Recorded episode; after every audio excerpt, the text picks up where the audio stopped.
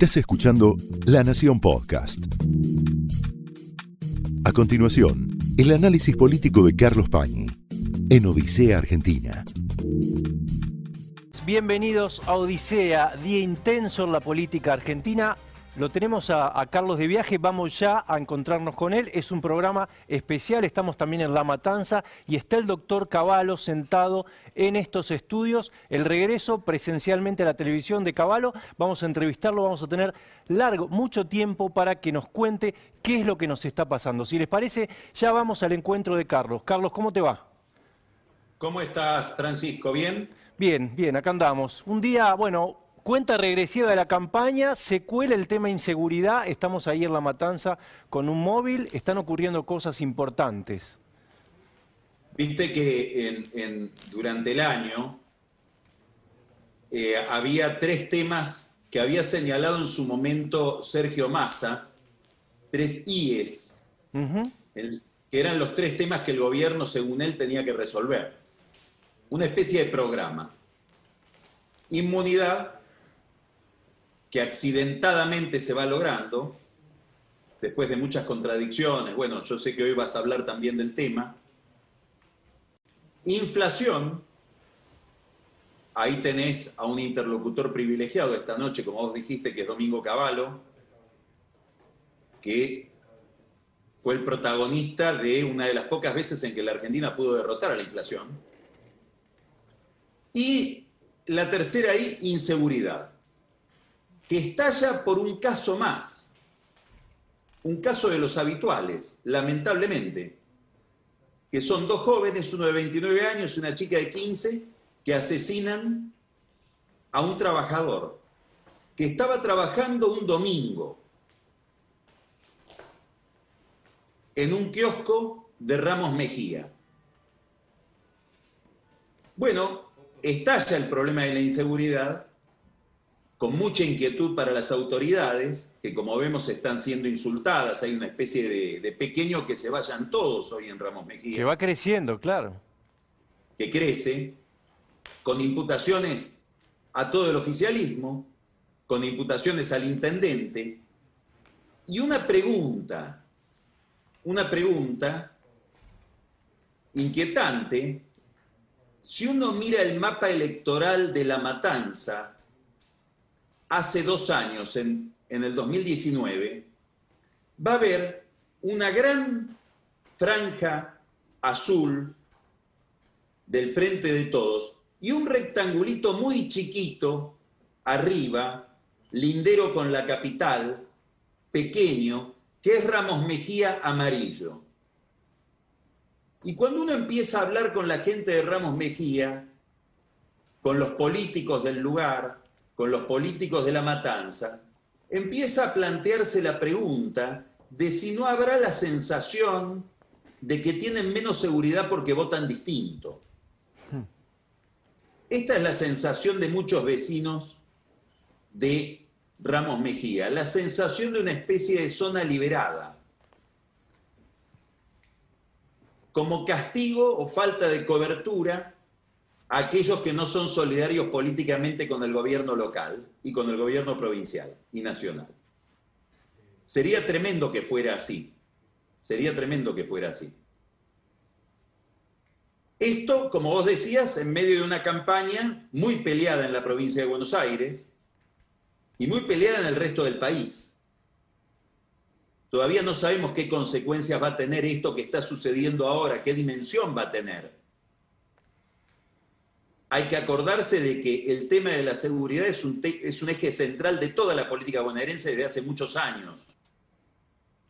Y fíjate que tan central es que el kirchnerismo, sobre todo Cristina Kirchner, concede en la provincia de Buenos Aires la presencia de alguien tan disonante con el discurso oficial como Sergio Berni que se ha manifestado inclusive burlándose de las organizaciones de derechos humanos y que nadie ha dicho nada respecto de eso dentro del oficialismo.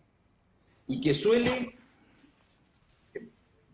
poner los puntos, vuelvo a la I, sobre la CIE del presidente, del ministro de Seguridad de la Nación, tuvo una gran polémica con Aníbal Fernández, digamos, como que hubo una conciencia tal de que la seguridad era un, un, tema tan importante en la provincia que ahí hay una especie de recorte ideológico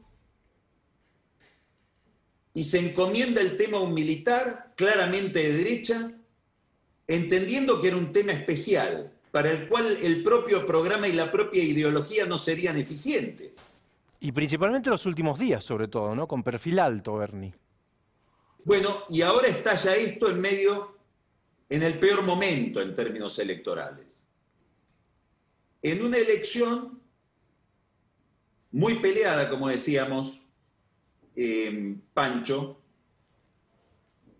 con algunas provincias especialmente importantes porque son provincias donde se eligen senadores.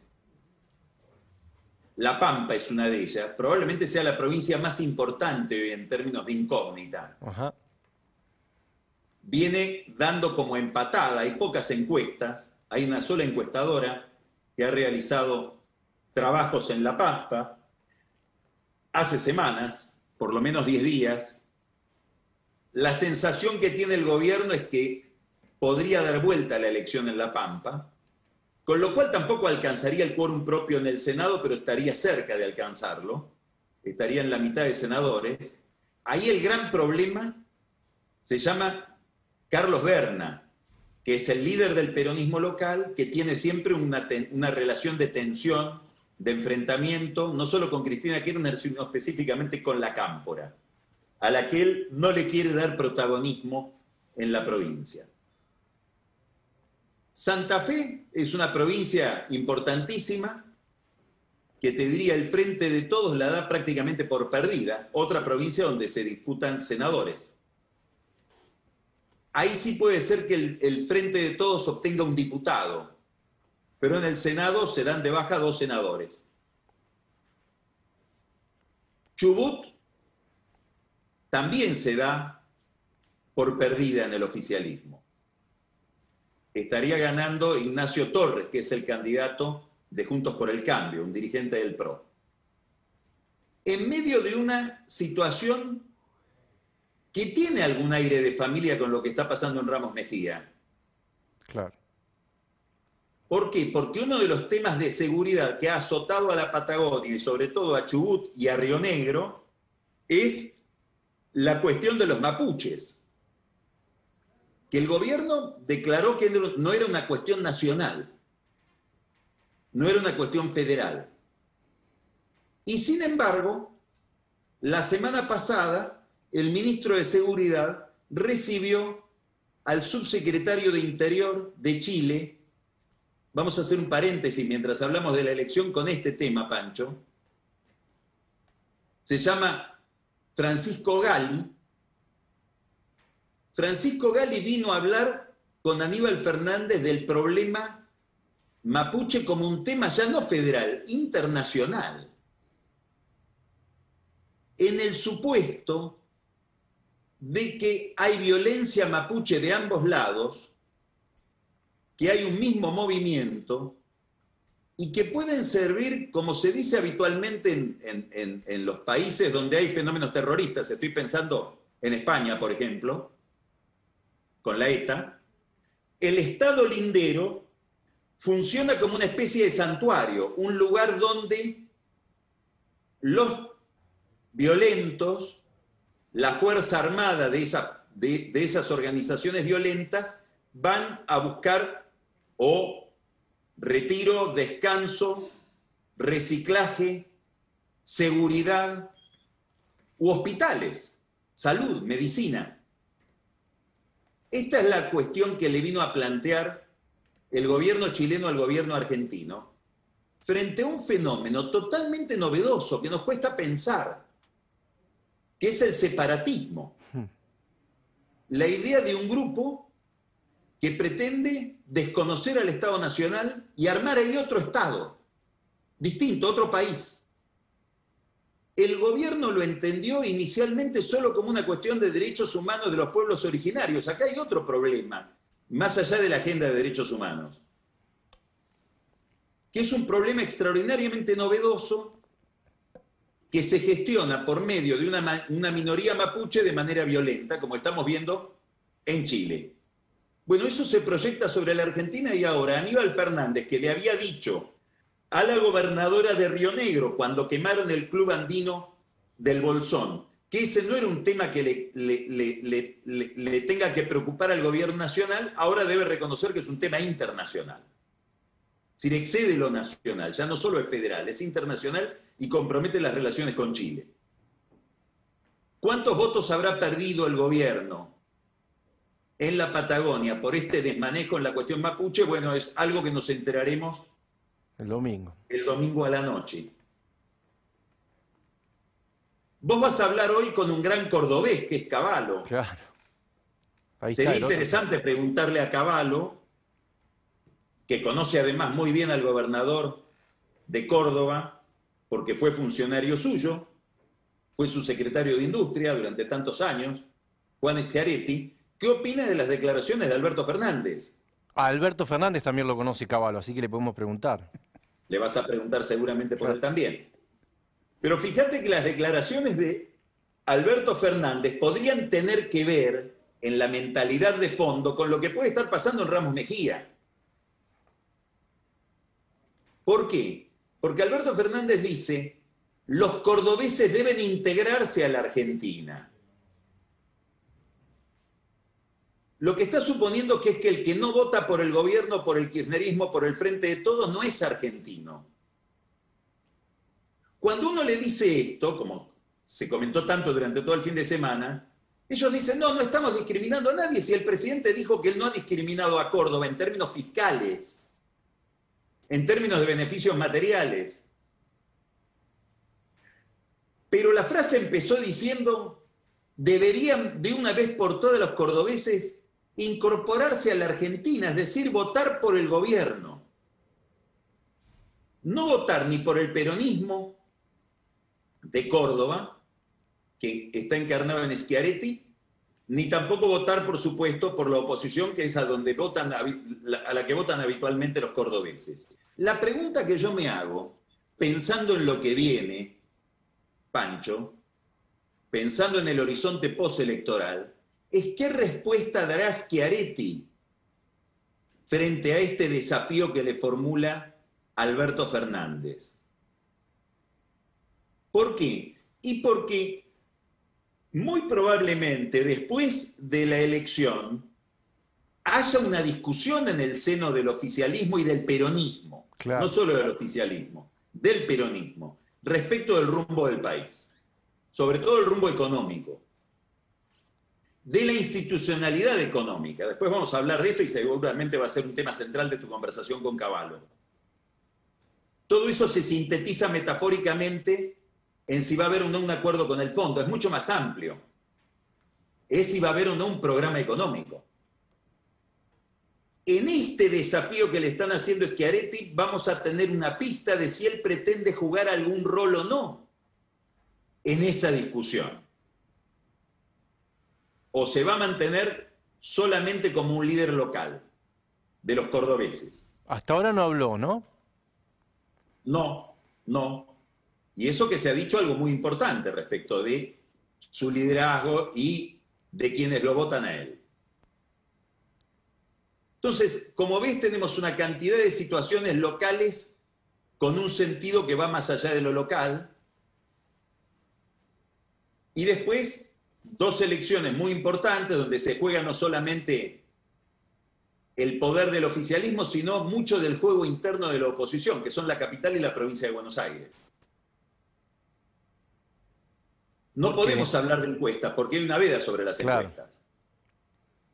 Pero si uno no hablara de encuestas y hablas con los dirigentes de la capital federal, da la impresión de que existe un consenso, tanto en Juntos por el Cambio como en la oposición, de que probablemente Vidal pierda unos puntos. Ah.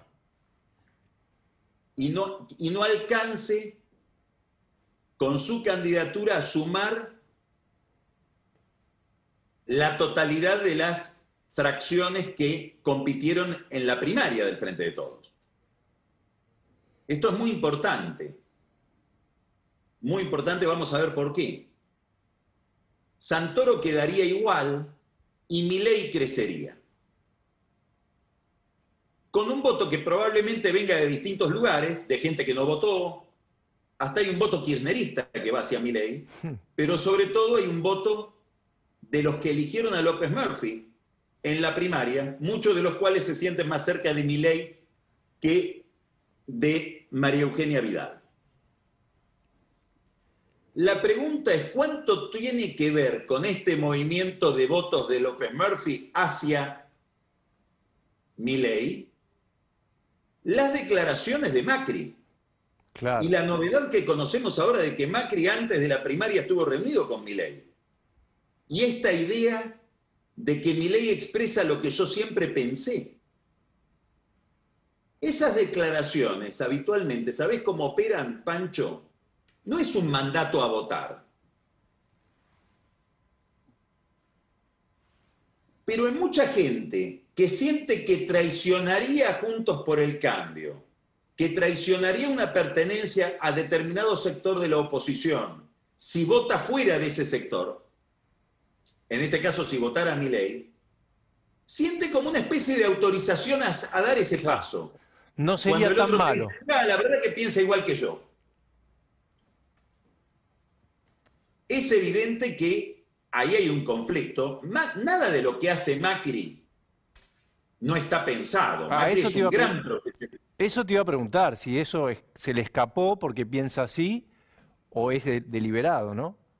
No, sería peyorativo hacia Macri pensar que dice algo así sin saber lo que está, el efecto que está provocando, que está produciendo. Macri es un gran profesional de la política, tan profesional que hasta a veces logra que se vean como salidas espontáneas o descuidadas, cosas que están muy pensadas.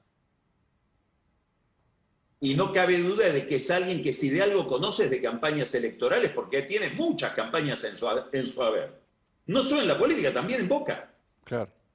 Digamos, Macri ha sido candidato 20 veces en su vida. A diputado, a presidente de Boca, a jefe de gobierno, a presidente dos veces. Conoce la tecnología de campaña como nadie. Sabe lo que está diciendo cuando dice eso. Por lo tanto, estamos viendo, y después vamos a volver a hablar de esto seguramente, Pancho, una fractura importante Juntos por el Cambio. Y es probable que haya provocado un gran malestar en María Eugenia Vidal y en la reta. ¿Por qué? Porque a Macri no se le escapa que con sus declaraciones produce un daño en el liderazgo de, la reta en un territorio que está en disputa entre Macri y la reta, que es nada mm. menos que la capital federal. Entonces estamos ante un fenómeno muy interesante de lo que viene, que lo podemos seguir viendo porque hay muchas novedades en, en Juntos por el Cambio, no solo esta. Después tenemos la provincia de Buenos Aires, que es la gran batalla, porque este es un gobierno básicamente bonaerense, o si querés extender un poquito el concepto metropolitano. Por lo menos hasta las primarias fue un gobierno donde el núcleo básico de poder, la mesa de poder era en Cristina, senadora fue por la provincia de Buenos Aires varias veces, sus votos están ahí, su hijo, que aspira a presidir el PJ de la provincia de Buenos Aires, va postergando la decisión, seguramente quiere ver la temperatura del lugar para realmente jugar esa, esa ficha. Axel Kisilov, gobernador de la provincia de Buenos Aires, Sergio Massa, dirigente de la provincia de Buenos Aires, de donde llegó a la Cámara de Diputados, y Alberto Fernández y su grupo, que son porteños. Y como porteños peronistas, perdedores, digamos, no aportan votos.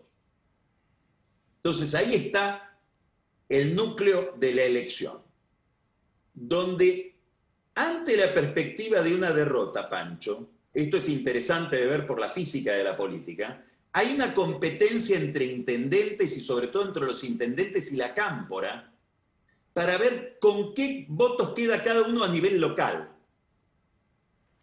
Ahí lo que hay que mirar es Quilmes.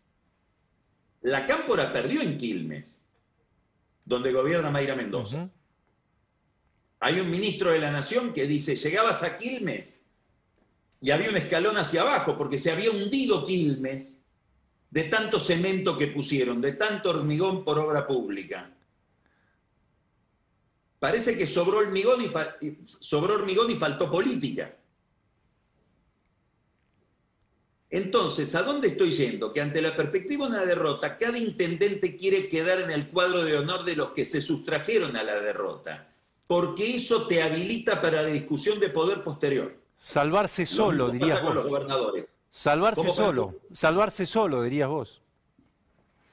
Por lo menos salvar su territorio. Y mostrar yo gané. Yo no tengo que ver con esta derrota, porque empiezan las responsabilidades después. Carlos, si te parece, tenemos una foto que puede ser ilustrativa de lo que estás diciendo, que es el eventual corte o, pedido de corte, el trabajo, viste, que hacen los intendentes. A ver si la podemos ver. Mira esto. Fernando Grey es esta, esta es la boleta. Esto está, esto es de este fin de semana. Así la reparte, reparte la boleta de juntos, la boleta de la oposición. Sí, eso es muy habitual el intendente pregunta. Ensenada es esto. Esteban Echeverría, perdón. Esteban Echeverría. Ah, no, Esteban Echeverría que es Grey. Esteban Echeverría, claro. Acordate de que Grey es el que desafiaba a Máximo Kirchner justamente porque quería hacerse presidente del PJ antes de tiempo. El que se plantaba, ¿te acordás que ponía el árbol eso? Y, subió con la bandera a la terraza del Ministerio de Acción Social. Bueno, ahora planta otra bandera, que es esta bandera de ¿Qué vota la, qué quiere votar la gente en mi distrito? ¿Les gusta Santilli? ¿Les gusta em, los candidatos a, diputados eh, Martiniano Molina, que es el candidato a diputado de esa sección para la legislatura eh, eh, bonaerense? Bueno, voten a los que les gusta. Acá vota mi concejal. Porque yo quiero salvar mi ropa. Y quiero demostrar que en Echeverría gané yo. Y esto se repite en todos lados, cuidado, ¿eh? Hay que preguntar cuando, se, cuando venía la debacle de Juntos por el Cambio del 2019, cómo salió eh, eh, Grindetti en Lanús. Hizo lo mismo. Mandaba la tijera en la boleta. Exactamente. Entonces, acá tenemos una competencia por ver, no tanto, el, el ímpetu no está en ganar, sino que está más bien en salvarse, como dijiste vos. Hay muchas eh, medidas de gobierno para dar vuelta a la elección, algunas infructuosas. Te voy a contar un detalle, que más que un detalle, sobre todo para los municipales. Hoy es el día del municipal bonaerense, mira vos. Lances dispuso un aumento en las asignaciones familiares, un complemento en muchísimos municipios bonaerenses no se va a pagar. ¿Por qué? Porque no tienen el dinero. Es decir, el gobierno nacional dispuso un aumento y no le preguntó a sus propios intendentes si podían pagarlo. Entonces hoy está el gobierno de la provincia y sobre todo los gobiernos municipales tratando de contener al sindicato de municipales para que no estalle un conflicto en medio de la última semana de campaña porque muchos trabajadores municipales no cobraron eso que leyeron en el diario que se les había asignado. La platita. La platita, es decir, la platita se anunció, pero a muchos trabajadores municipales de la provincia de Buenos Aires no llegó. Entonces, sigue siendo igual una incógnita el, resultado de la elección, eh, Pancho. ¿Por qué? Y porque hay quienes piensan, sobre todo en el oficialismo, que hay dos factores que le juegan en contra ahora a Juntos por el Cambio y que le juega a favor al gobierno. El primero de esos factores, hablamos el lunes pasado de eso, a mí hay un número que me impresiona, que es cuántos votos perdió el Frente de Todos desde la elección general de 2019 cuando gana Alberto Fernández, estamos hablando, Pancho, de la provincia de Buenos Aires, hasta las primarias del 12 de septiembre pasado. Un número importante. Perdió, prácticamente la mitad de los votos que había sacado, 2.500.000 votos. ¿Por qué interesa tanto este número? Porque si miras la dimensión de lo que perdió, se entiende todo. Se entiende sobre todo la fractura interna, los reproches cruzados, la idea de Cristina de que este partido no se jugó y la carta diciendo todo es culpa de Alberto Fernández. Si este resultado se repite, es lo mismo que vamos a ver después de la elección. Entonces, muchos oficialistas dicen, perdimos tanto, hay dos millones y medio de personas que nos votaron en el 2019 que no sería tan difícil conseguir que algunas de ellas nos vuelvan a votar. Y de esta manera dar vuelta a un resultado que fue ajustado. El otro argumento que usan también es de, diríamos, física electoral, es, bueno, Juntos por el Cambio tenía dos boletas en las primarias, la de Santil y la de Manes. Había una legión movilizándose detrás de Manes, que esta vez va a estar movilizándose, no sabemos. Eso también perjudica Juntos por el Cambio. Así piensa el kirchnerismo. Ahora, cuando ves o te informás respecto del conocimiento que tienen los que están en el terreno y mirás algunas encuestas, daría la impresión de que Santilli retiene el voto de Manes. Y acá viene un dato que habrá que verificar, Pancho, es incierto, pero hay alguna información acerca de que de los nuevos votantes, los que no votaron en las primarias, donde hubo una abstención muy grande, la mayor parte, no digo la mayoría, pero más del 30% irían a votar por Juntos por el Cambio. Este es un gran tema. Claro. Puede pasar que el intendente del Frente de Todos, del Kirchnerismo, ponga los remises para llevar gente a votar y en el cuarto oscuro le voten en contra. ¿Están seguros que llevando más gente a votar dan vuelta a la elección en el gobierno? Gran signo de pregunta. Porque hay encuestas que indican que esto es lo que podría llegar a pasar. Ahora, si miramos el clima electoral general, que está muy determinado por la economía, y la economía está muy determinada por el salario real, es decir, por el poder adquisitivo del salario, bueno, las cosas están igual o peor. Y claro. Si miramos el salario medido en dólares, tomando como dólar el dólar con el que se fijan los precios habituales de las cosas. Ahí lo estamos viendo, Carlos. Con Mira, ahí lo tenés. Ahí está, mira. Está la evolución del salario, eh, la verdad que es una catástrofe. Si vos ves, esto empieza en el 2005, ¿no? El, cuadro este llega a su punto máximo en el 2018 y cae abruptamente. 2021 se recuperó un poquito, pero volvió a caer. Esto es la línea amarilla. Claro, la línea amarilla. Este es un cuadro de, de, Fernando Marul. Quiere decir que si el, el salario real sigue siendo un gran predictor electoral como lo ha sido desde hace años. Todo lo que dije antes, de ventajas que tiene el frente de todos para imponerse en la elección de la provincia de Buenos Aires, hay que revisarlo. O hay que ponerlo muy entre paréntesis. Y el gobierno volvería a estar frente a una derrota. Bueno, todo esto abre una cantidad de escenarios, de problemas, de cuestiones a observar en, ambas fuerzas dominantes. En ambas fuerzas dominantes.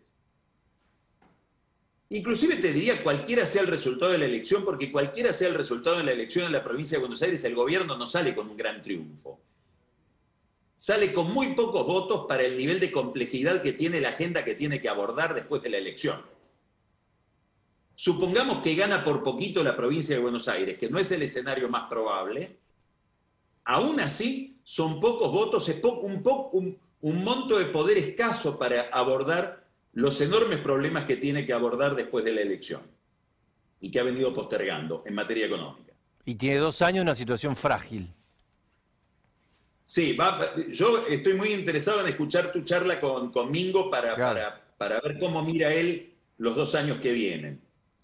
Pero podríamos mirar qué podemos sospechar, qué podemos vislumbrar del cuadro político después de la elección, Pancho. Primero ya tenemos lo que hablamos, una fractura importante, no dentro de Juntos por el Cambio, dentro del PRO. Macri versus Larreta. Claro. Derivado de esta jugada que hace Macri a favor de Milei en la capital federal. A mí no me cabe ninguna duda de que Macri es candidato a presidente y Ah. que es un candidato a presidente muy obsesivo para llegar a la presidencia. Vos mostraste el lunes pasado un, un- un cartel que me gustaría que vuelvas a mostrar, Pancho. El de Dolores, claro, ahí está, Camilo, eh, Macri presidente, Camilo, que es el intendente de Dolores, gobernador. Esto apareció, después aparecieron más, pero viste que Macri opinó de esto, dijo, bueno, esto es una picardía del intendente, pero es la primera vez que vemos esa leyenda después de mucho tiempo, Carlos.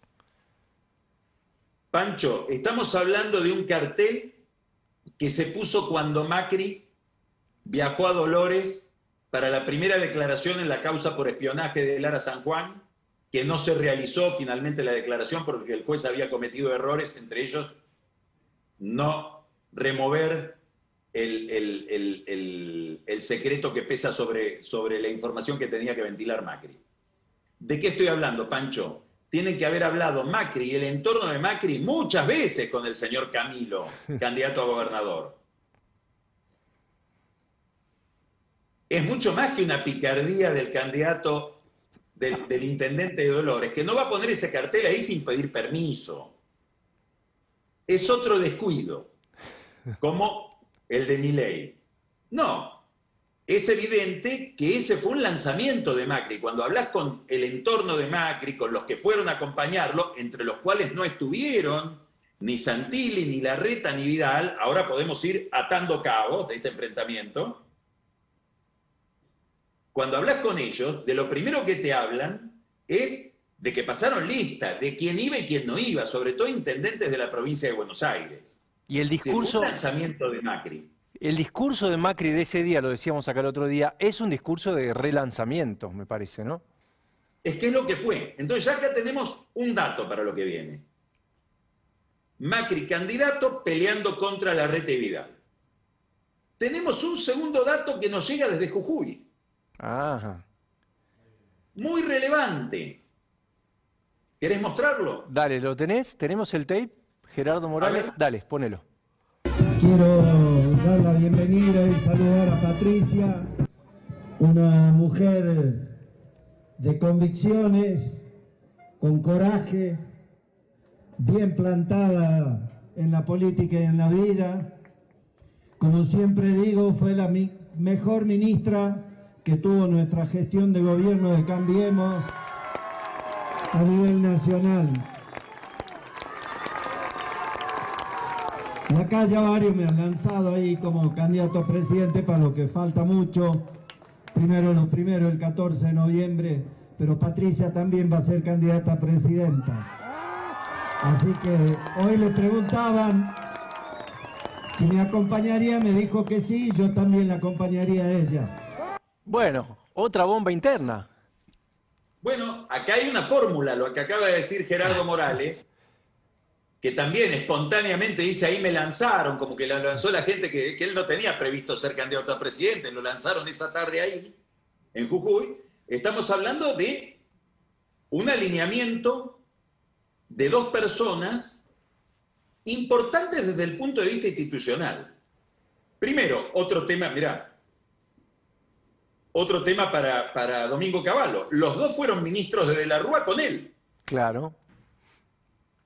Patricia Bullrich, ministra de Trabajo, Gerardo Morales, durante un periodo breve, ministro de Acción Social. O sea, tienen un recorrido largo entre Gerardo Morales y Patricia Bullrich.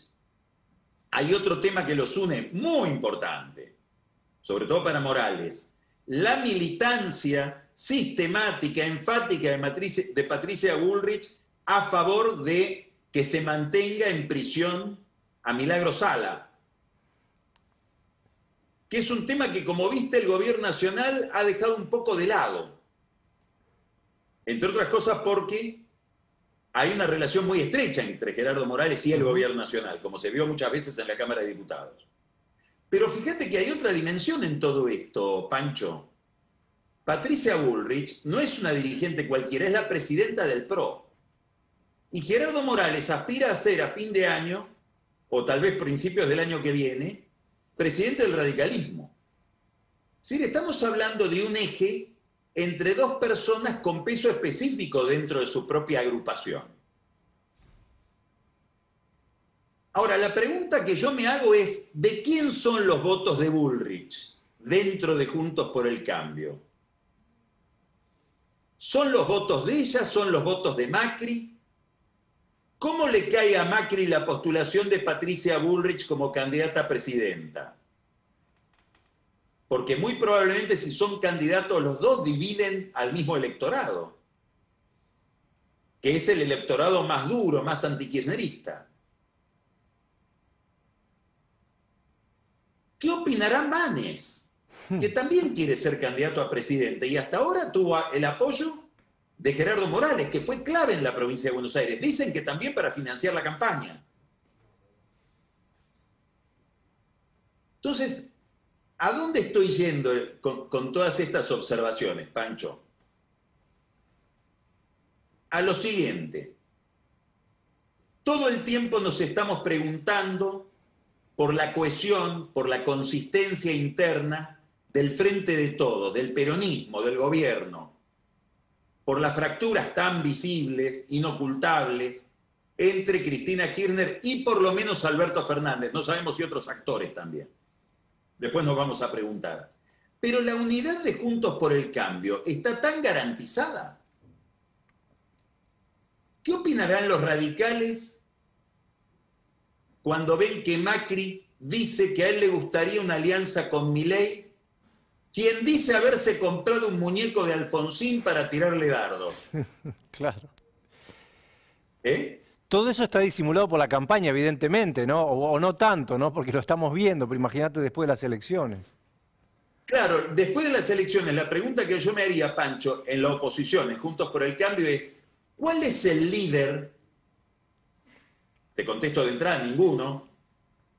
O las reglas que puedan garantizarle a todos estos actores que no van a ponerse al borde de la ruptura. Entre otras cosas, porque si hay un deterioro de la figura de Cristina Kirchner por el mismo resultado electoral, no hay que olvidar que fue el espanto, el miedo o la animadversión frente a Cristina el gran pegamento de Cambiemos. Si es posible que si Cristina no deja de ser un factor importante en la política, pero deja de ser un factor tan importante, esa, esa excusa o ese, esa motivación para el afectio societatis dentro de Juntos por el Cambio desaparezca. Entonces, ¿está tan garantizada la unidad de esa fuerza política? Cuando vemos que dos semanas antes de las elecciones, Macri le tira un puente a la principal amenaza que tiene su propia fuerza política en su propio distrito, que es la capital federal, por citar un caso. Las mismas preguntas o preguntas similares valen para el frente de todos, con la diferencia de que es gobierno. Es decir, que la crisis interna del oficialismo es una crisis en la gestión. Y ahí sí hay un problema serio a mí, me, insisto, me va a interesar mucho escuchar lo que diga eh, Domingo Cavallo, la relación con el Fondo Monetario Internacional. El presidente se reunió hace más o menos tres semanas con nueve empresarios a los que les dijo que el acuerdo estaba cerrado. Sí, primer trimestre dijo. Hace 48 horas dijo que él no quería cerrar un acuerdo ni que lo quiere cerrar rápido porque quiere defender los intereses de los argentinos que el fondo agrede. Son dos cosas diametralmente opuestas.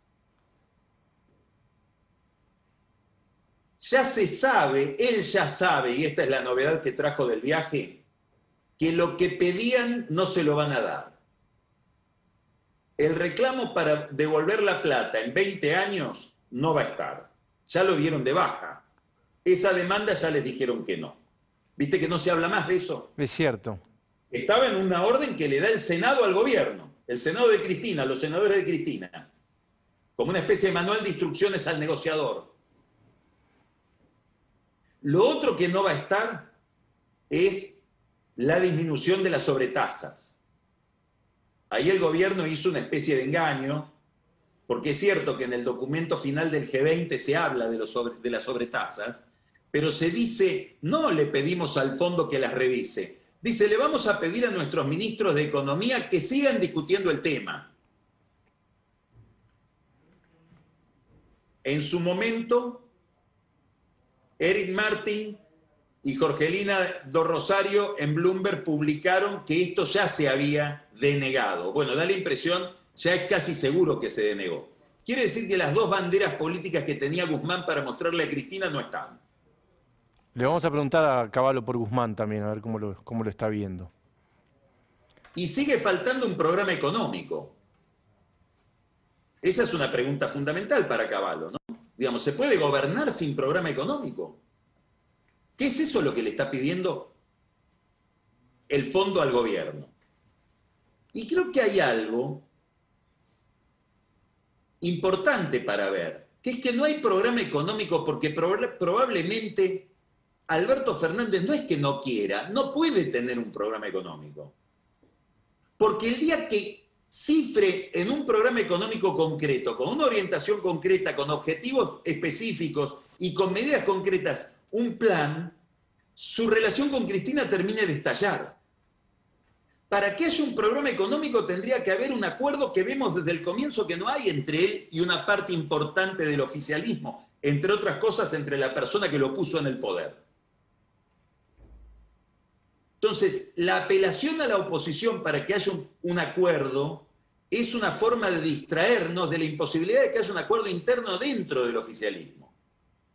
Guzmán hizo la picardía de promover una ley en el Congreso que todo el oficialismo aprobó para que el acuerdo con el fondo deba ser aprobado por las cámaras. Ahora esa picardía le juega en contra porque no está tan claro que se la vayan a aprobar la cámpora con Máximo Kirchner y Cristina en el Senado. Ahora el problema de Guzmán es que esa ley que él mismo promovió se le convierte en un boomerang a él mismo. Por eso ya Alberto Fernández está pensando en un DNU. No porque no pasa por la oposición, porque no pasa por el gobierno, por el oficialismo.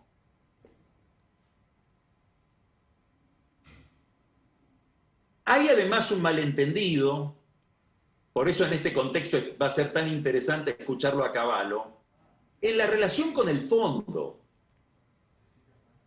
El fondo son los países, no es un fondo de inversión, no es siquiera un banco. Tanto que si no le pagás no es el efecto de no pagarle al Banco Mundial o al BID. Cristalina Georgieva cuando llegó al fondo, llegó con dos preocupaciones.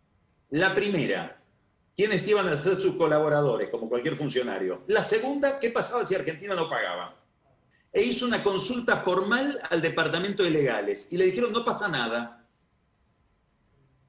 Circomputaremos esa, esa, esa deuda que la pagarán en algún momento no es que deteriora nuestra calidad como prestadores, porque no somos un banco. No es, no es default, querés decir vos. Puede haber un default, pero no nos afecta institucionalmente. No es lo mismo que si yo soy el Banco Mundial o un banco comercial o el, el BID, que su cartera, su cartera y su prestigio como banco se ve afectado porque hay un moroso importante. Estamos hablando con potencias, estamos hablando con países, estamos hablando con presidentes a los que la gente los vota. Entonces, ir a decirles, yo quiero que me bajes en la sobretasa, porque no estoy dispuesto a hacer determinados ajustes, te van a decir, pero ¿por qué te voy a regalar mi plata si a mí también me votan?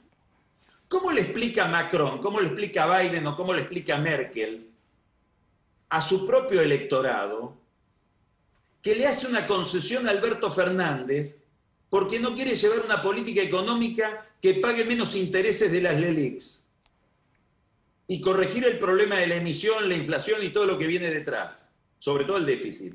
Todo esto se lo voy a trasladar a Caballo, ¿eh? es, una son, varias preguntas, que le estoy formulando desde ahora a Caballo.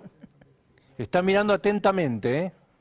Digo, la pregunta que se hacen ellos es por qué tengo que explicarle yo a mis contribuyentes y a mis votantes que voy a regalar plata para que gane votos Cristina Kirchner o Alberto Fernández en la Argentina que quieren seguir regalando la energía, que se paga con subsidios de los, de los contribuyentes.